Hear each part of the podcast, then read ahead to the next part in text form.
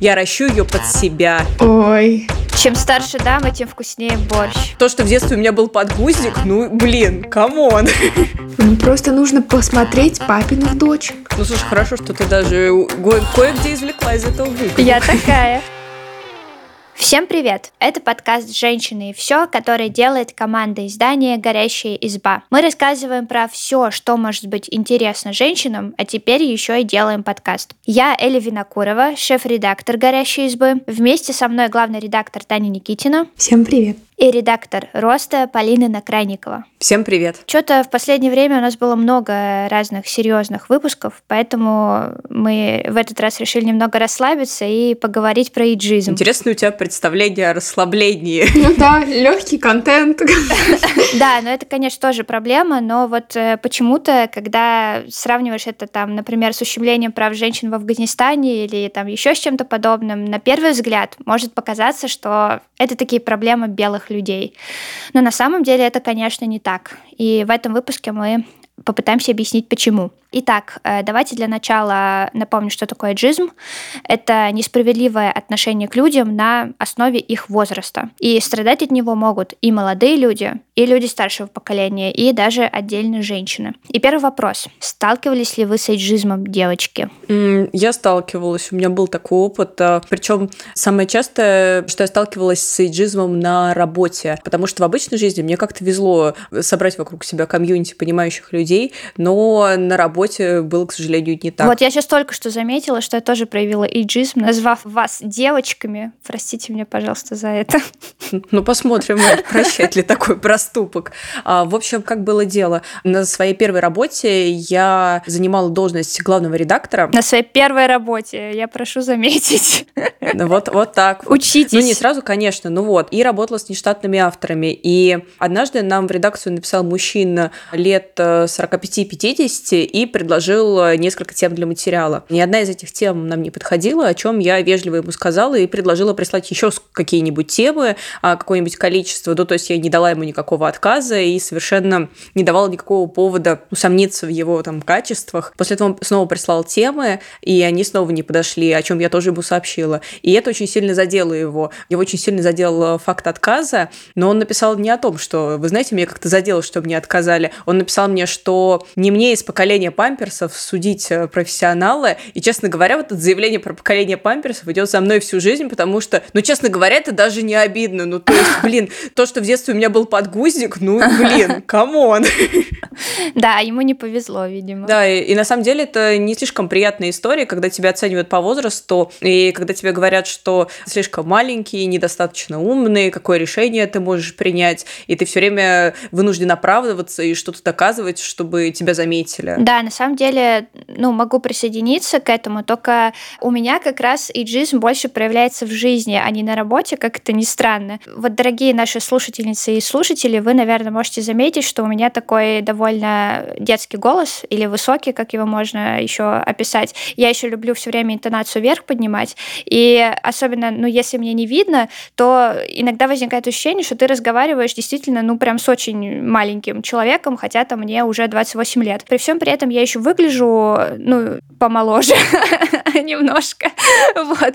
В итоге, каждый раз, когда мне по жизни приходится сталкиваться с разными взрослыми дядями и тетями, мне приходится доказывать свою принадлежность э, к совершеннолетним людям и вообще, что я имею право на какое-то мнение. Вот у меня тут э, идет э, ремонт уже довольно продолжительное время, и вот с ремонтниками одна и та же история каждый раз. Каждый раз, когда они меня видят, они начинают думать, что... Ну, они начинают думать, что я не очень, мягко говоря, просвещенный человек вообще ни в чем. И со мной нужно разговаривать там, как в детском саду, либо вообще не разговаривать. Знаете, когда, например, они приходят на встречу, а я там со своим парнем, хотя договаривалась с ними они и я, и ремонт делаю я, они начинают переключаться на него, ну, э, и... Потому что он-то поймет. Потому что он-то поймет, да. Но тут мы уже переходим на другие проблемы, типа сексизма. Ну, короче, э, всякие такие истории. Но на самом деле иногда это еще и помогает, потому что, например, когда ты в разные бюрократические структуры приходишь, и тебя видят представительницы обычно, вот этих каких-то госорганов почему-то тебя начинают жалеть,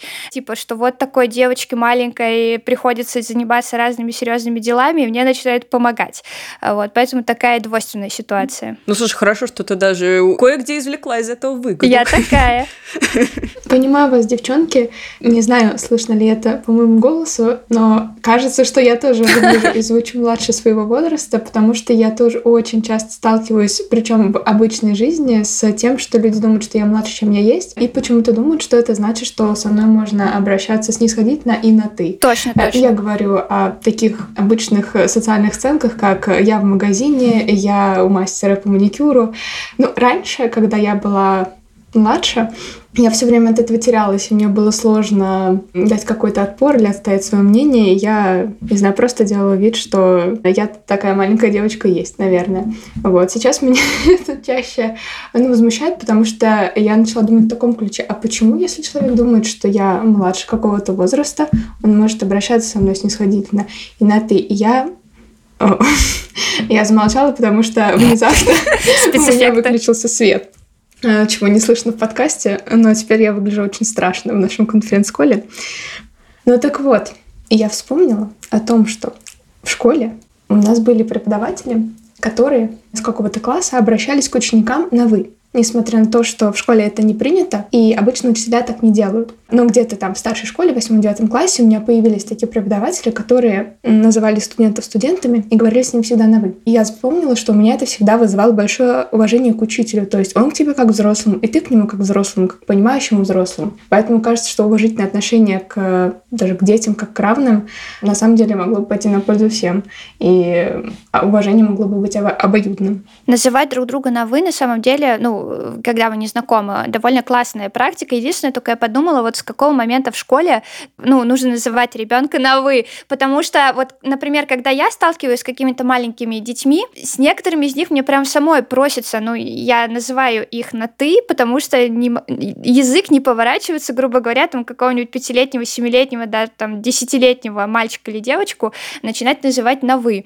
Вот. А когда я вижу, что человек уже, ну, такой в более-менее подростковом возрасте, э, я, если это незнакомый мне человек, называю его на «вы». Но при этом я вот вспоминаю себя ребенком, и когда ко мне лет в пять обращались на «вы», ну, там, в стиле «а что скажет девушка?» И то в этот момент меня просто распирало от гордости, потому что я чувствовал себя очень значимой, и мне кажется, на самом деле, что маленьким детям может быть интересна эта игра во взрослых, и в тот момент, когда они действительно станут взрослыми, они уже привыкнут к уважительному отношению, и, в общем-то, это всем только на пользу и пойдет. Да, может быть. Угу. Так, ну это мы поговорили про эйджизм в отношении молодых людей. Но на самом деле люди старшего возраста тоже сталкиваются с эйджизмом, и на самом деле это первая проблема, мне кажется, которая приходит на ум, когда ты слышишь про эйджизм. У нас есть текст, почему женщинам приходится скрывать свой возраст. И там, в числе прочих многих очень интересных фактов. Обязательно почитайте этот текст. Есть такие данные, что HeadHunter в 2020 году проводил исследование, которое показало, что работодатели не нанимают сотрудников пенсионного и предпенсионного возраста из опасения, что они не впишутся в корпоративную культуру, э, не смогут адаптироваться в новом коллективе, не смогут сориентироваться в современных технологиях. И тоже исследование показывает, что специалисты, которые уже работают в компании и которые старше 50 лет, они на самом деле ответственные и амбициозные, они готовы делиться опытом, они обучают молодых сотрудников, то есть они, правда, очень полезные, ценные члены этого коллектива, но почему-то на решение руководителей при найме это не влияет.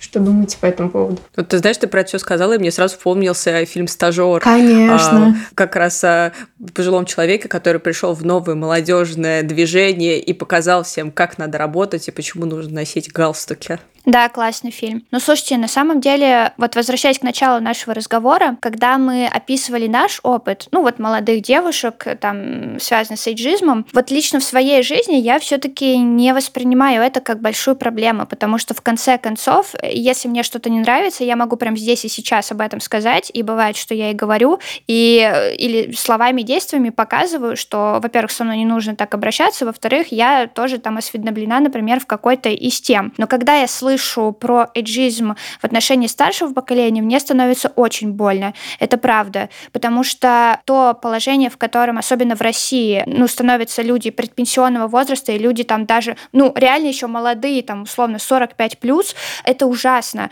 А из-за того, что, ну, сейчас у нас происходит цифровизация общества, да, появляются какие-то технологические продукты, почему-то для них закрываются возможности получать нормальные должности вот где-то, ну, наверное, после 45. И все, что они могут делать, это работать там в продавцами в таких местах, ну, где очень тяжело на самом деле работать, тем более уже в таком возрасте, или там заниматься каким-то физическим трудом. И очень жаль, что ну, на государственном уровне нет какой-то регламентируемой поддержки и помощи таким людям, чтобы помогать им просто обучаться чему-то и быть в ногу со временем, назовем это так, чтобы им это не мешало. При этом страдают не только люди совсем старшего, там, предпенсионного возраста, но и люди средней возрастной категории. Недавно я вела такой профориентационный вебинар для сотрудников медиа, где рассказывала, ну, короче, какие профессии сейчас востребованы в медиа. И один из вопросов, который мне задали, а, скажите, а вот вы вообще рассматриваете сотрудников после 40 лет? И я поняла, что этот вопрос вообще-то навеян личным опытом, потому что люди просто даже боятся осваивать новые профессии. Они не то, что не могут освоить новые, они просто боятся, потому что не уверены, что их возьмут, э,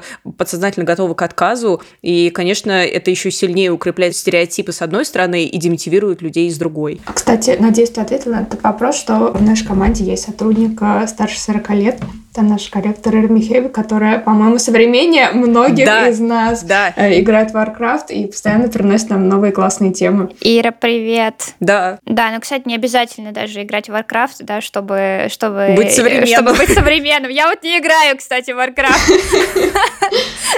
И, кстати, хочу тоже сказать, отметить, что в той же статье «Почему женщины вынуждены скрывать свой возраст» мы приводим целый список разных организаций, которые помогают людям старшего возраста и там людям среднего возраста э, социализироваться, адаптироваться к новым реалиям и там, возможно, даже помочь в трудоустройстве. Поэтому мы обязательно оставим эту статью э, в описании выпуска подкаста. Переходите и читайте, если вам это актуально и интересно. Ну вот, к слову, об обучении новому и новых навыков, у нас еще есть э, такой текст с историей женщины, которая поступила в университет в 47 лет. Вообще она по профессии хореограф, окончила училище культуры и всю жизнь работала по специальности. Но несколько лет назад она развела развелась с мужем, и на фоне всего этого, по ее словам, ей нужно было как-то отвлечься, и она стала прорешивать ЕГЭ, чтобы занять голову чем-то другим, и в итоге решила сдать экзамен, ну, уже довести как-то дело до конца, и поступила на психологию. Но это, видимо, пока больше исключение из правил, чем норма. Да, во-первых, это очень кайфовая история, что человек не побоялся, пошел и это сделал,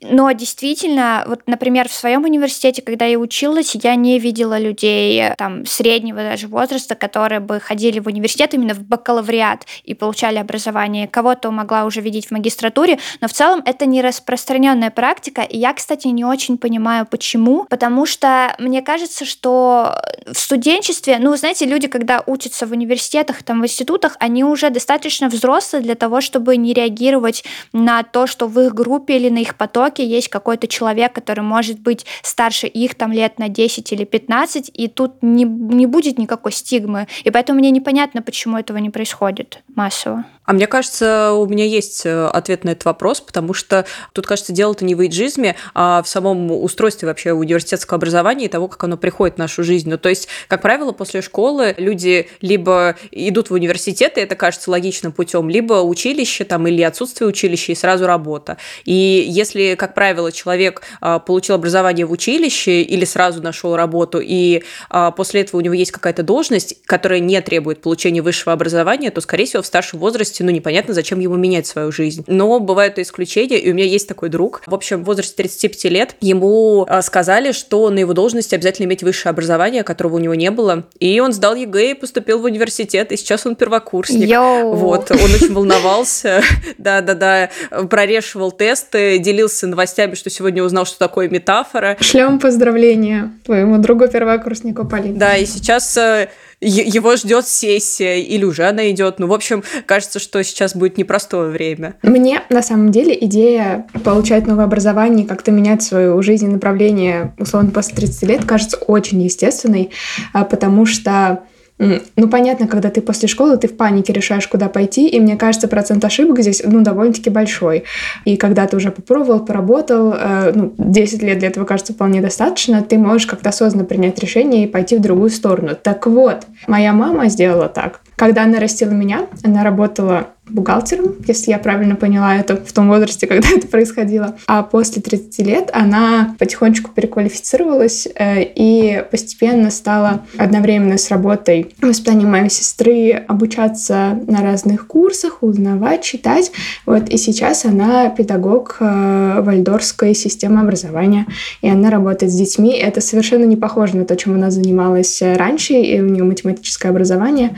Вот, и кажется, что на этой работе она очень здорово самореализуется, ей очень нравится. Вот, и она продолжает э, учиться, то есть вот сейчас я говорю, мам, на новогодние праздники поедете куда с папой? Мама такая, нет, у меня обучение, и на майские тоже все время находят какие-то курсы. Слушай, ну очень вдохновляющая история. А я тут еще подумала, а нельзя ли, например, в университетах сделать курсы, этакие повышения квалификации, но знаете, на которых как раз приходят люди, например, среднего и старшего поколения, которые уже отучились на каких-то ну, специальностях, но при этом они учились давно и не знали каких-то фишек продвинутых, которые есть сейчас, и из-за которых их не берут на работу. И вот, я не знаю, есть там, например, второе высшее, да, есть там те же курсы вот повышения квалификации, но такое ощущение, что это все немножко не про то. Курсы-то вроде кажется, да, есть, а ты хочешь, чтобы они были именно специально для людей в возрасте, да. чтобы им было комфортно туда пойти, да, там да, были да, такие да, же люди, как да, они. Да, мне кажется, было бы классно. Но только, опять же, еще у меня появилась мысль, что, видимо, эти курсы должны быть субсидированы каким-то образом государством. Слушай, а есть же сейчас как раз программа, про которую только не совсем недавно была новость о том, что можно будет получить второе высшее в сфере искусства бесплатно. Это, кажется, как раз такая штука. Логично, что если ты получаешь второе образование... Да, но это здорово, но это, но это касается только сферы искусства, а ведь есть куча остальных сфер. Это верно, но хотя бы что-то. Да, в общем, было бы классно, если бы такая штука появилась у нас. Интересно, кому с этим нужно идти? У нас сейчас два министерства. Министерство просвещения и Министерство высшего образования. Наверное, туда. Займусь этим после подкаста. А еще у нас есть текст про то, как одна девушка окончила школу в 11, а уже в 12 поступила в универ. Только вдумайтесь в это. Ну и понятно, что университет она закончила, там, я не знаю, в 16-17 лет, и в итоге она очень долго искала работу, потому что, понятное дело, никто не хотел принимать на работу несовершеннолетнего человека. Это, наверное, так обидно. Очень быстро все закончить и очень долго искать работу, потому что мир не готов. Это правда. Какой ты умный. И в итоге ей пришлось соврать написать в резюме, что ей 22 года, чтобы ее взяли на работу, а потом на собеседование, значит, в качестве тестового задания, ну, она на какую-то там аналитическую должность подавалась, и ей нужно было обыграть свою руководительницу будущую в шахматы, и она это сделала. Какой-то ужас, честно говоря, ты должен э, закончить раньше всех университет, потом ты должен все-таки э, обратить на себя внимание работодателя, а потом еще и обыграть его в шахматы просто. Звучит как добыча философского камня. Да, да, да тяжкий путь. Ну, в общем, да, э, хорошо, что все закончилось хорошо, и вы ее в итоге взяли на работу, и у нее все сложилось классно. А вот у меня вопрос, а можете ли вы спроецировать такую ситуацию, вот, например, вы учитесь в классе, у вас есть там одноклассники, и вдруг у вас э, появляется в классе в десятом какая-нибудь десятилетняя девочка, которая на одном уровне с вами осваивает программу, как бы вы на это реагировали? Мне кажется, очень зависит от школы, а, потому что в какой-нибудь э, школе на районе, условно, а, где учатся самые разные разные дети а, самых разных взглядов, возможно, будут и те, кто будут э, не готовы к появлению такой ученицы, как раз люди во власти там стереотипов. Хотя, впрочем, мне кажется... Просто нужно посмотреть папиных дочь. Конечно, Галина Сергеевна как икона.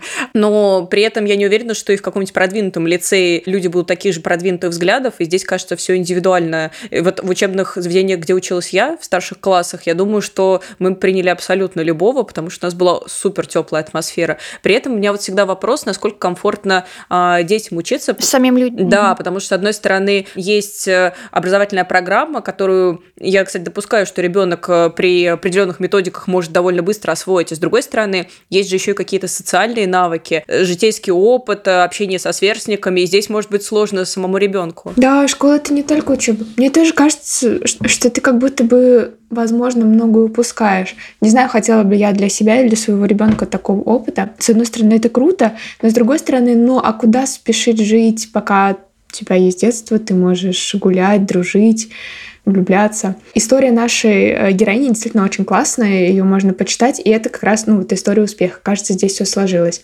Вот, но, не знаю, возможно, это скорее частный случай. Но при этом вот есть же, например, история, если не ошибаюсь, Алисы Тепляковой, школьница, которая поступила на психологический, кажется, факультет МГУ, и, с одной стороны, а, судя по всем данным и записям, это, безусловно, талантливая девчонка, а с другой стороны, насколько я видела по новостям, одногруппники а, жалуются на такое соседство, и дело не в том, что с ними учится там слишком мелкая девчонка, и они такие все зашоренные в стереотипах, а в том, что по объективным каким-то параметрам она не успевает и не догоняет а, своих одногруппников по тем или иным дисциплинам. В любом случае, кажется важным, чтобы решение такой ускоренной программе было э, все-таки решением ребенка, а не исполнением амбиций родителей, как минимум. Вот да, вот мне кажется, это большая разница, потому что когда ребенок сам хочет окончить школу, и когда он сам рвется вперед, то кажется, что как раз будет очень по-иджистски ограничивать его и говорить ему, нет, ты слишком мал. А с другой стороны, когда ты тащишь ребенка туда, куда он не хочет, э, и говоришь, что уже достаточно взрослый, давай учись, то это тоже такое себе замечание. Я тут подумала, а ведь в контексте иджизма можно также говорить о разнице в возрасте у пары. Вы, наверное, часто встречали и в новостях, и, может быть, в своем окружении такие ситуации, когда окружение с осуждением относится к большой разнице. Причем, когда муж старше жены, все реагируют спокойно, потому что мы уже прочитали много романов, и как бы всегда как будто бы это было нормально и даже желательно. А вот если женщина старше мужа, то все, ситуация совсем другая. Э, вот, например, жена президента Франции Эммануэля Макрона Брижит, старше его на 24 года. И только из-за того, что у них большая разница в возрасте, просто на основе самого этого факта таблоиды считают, что брак фиктивный, и очень многие обсуждают их внутренние отношения и не верят в них, просто потому что жена старше мужа, а не наоборот. Да, но если сравнивать именно вот пары и когда мужчина старше женщины, когда женщина старше мужчины, естественно, всякие осуждения пар, в которых женщина старше или намного старше, это безусловно, и, конечно же, и джизм, и лицемерие, и сексизм еще к тому же. Но вот если смотреть в общем на проблему, конечно, все становится немного сложнее, потому что тут мы вынуждены задумываться о том, а какая, в принципе, ну, разница нормальна, потому что, например, там в моем университете была история такая любовная между там преподавателем, которому там около 70, и студенткой, которой 18 лет. Но это же здесь не чистая проблема возраста, а проблема, собственно, ответственности и власти. Да, но при этом эта девушка может говорить, что типа у нее искренняя любовь, а вы все иджисты, потому что вы не верите в то, что я могу полюбить э, там 70-летнего человека.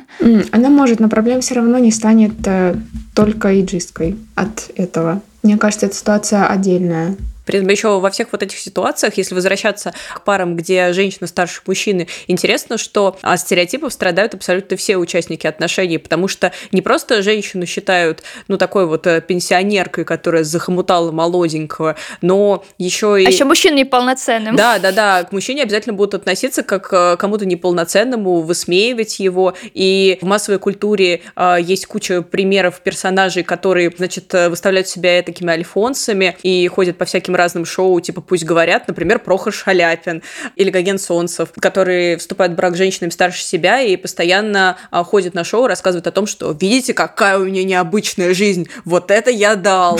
А, и мне кажется, это очень обидно как для тех конкретных женщин, так и, в принципе, для женщин старшего возраста, чей партнер младше их, потому что не все такие отношения натянуты и высусанные из пальца только ради хайпа. Да, пожалуй, и обратная ситуация тоже может быть, может ставить пару уязвимое положение, потому что если женщина младше мужчины намного, то тоже, согласитесь, тут э, довольно большое поле для там, спекуляций, и часто говорят, что это не по любви, а по миллиону других причин, таких как деньги или карьера или еще что угодно. Да, но при этом а, у этой культуры есть еще и некая романтизация, потому да, что это... я знаю, вот, честно говоря, мне сложно представить а, вот какие-то сюжеты в массовой культуре, где женщина была старше партнера, и это никак не экзотизировалось. Ну, то есть вот я, например, вспоминаю Саманту Джонс и ее парня-модель, но там э, в сериале всячески показывалось в «Сексе в большом городе», что э, это экзотическая пара, что у этой пары есть сложности и неприятия, но при этом э, есть всякие пацанские паблики, которые забилуют цитатами в стиле «я ращу ее под себя». Ой. Чем старше дама, тем вкуснее борщ.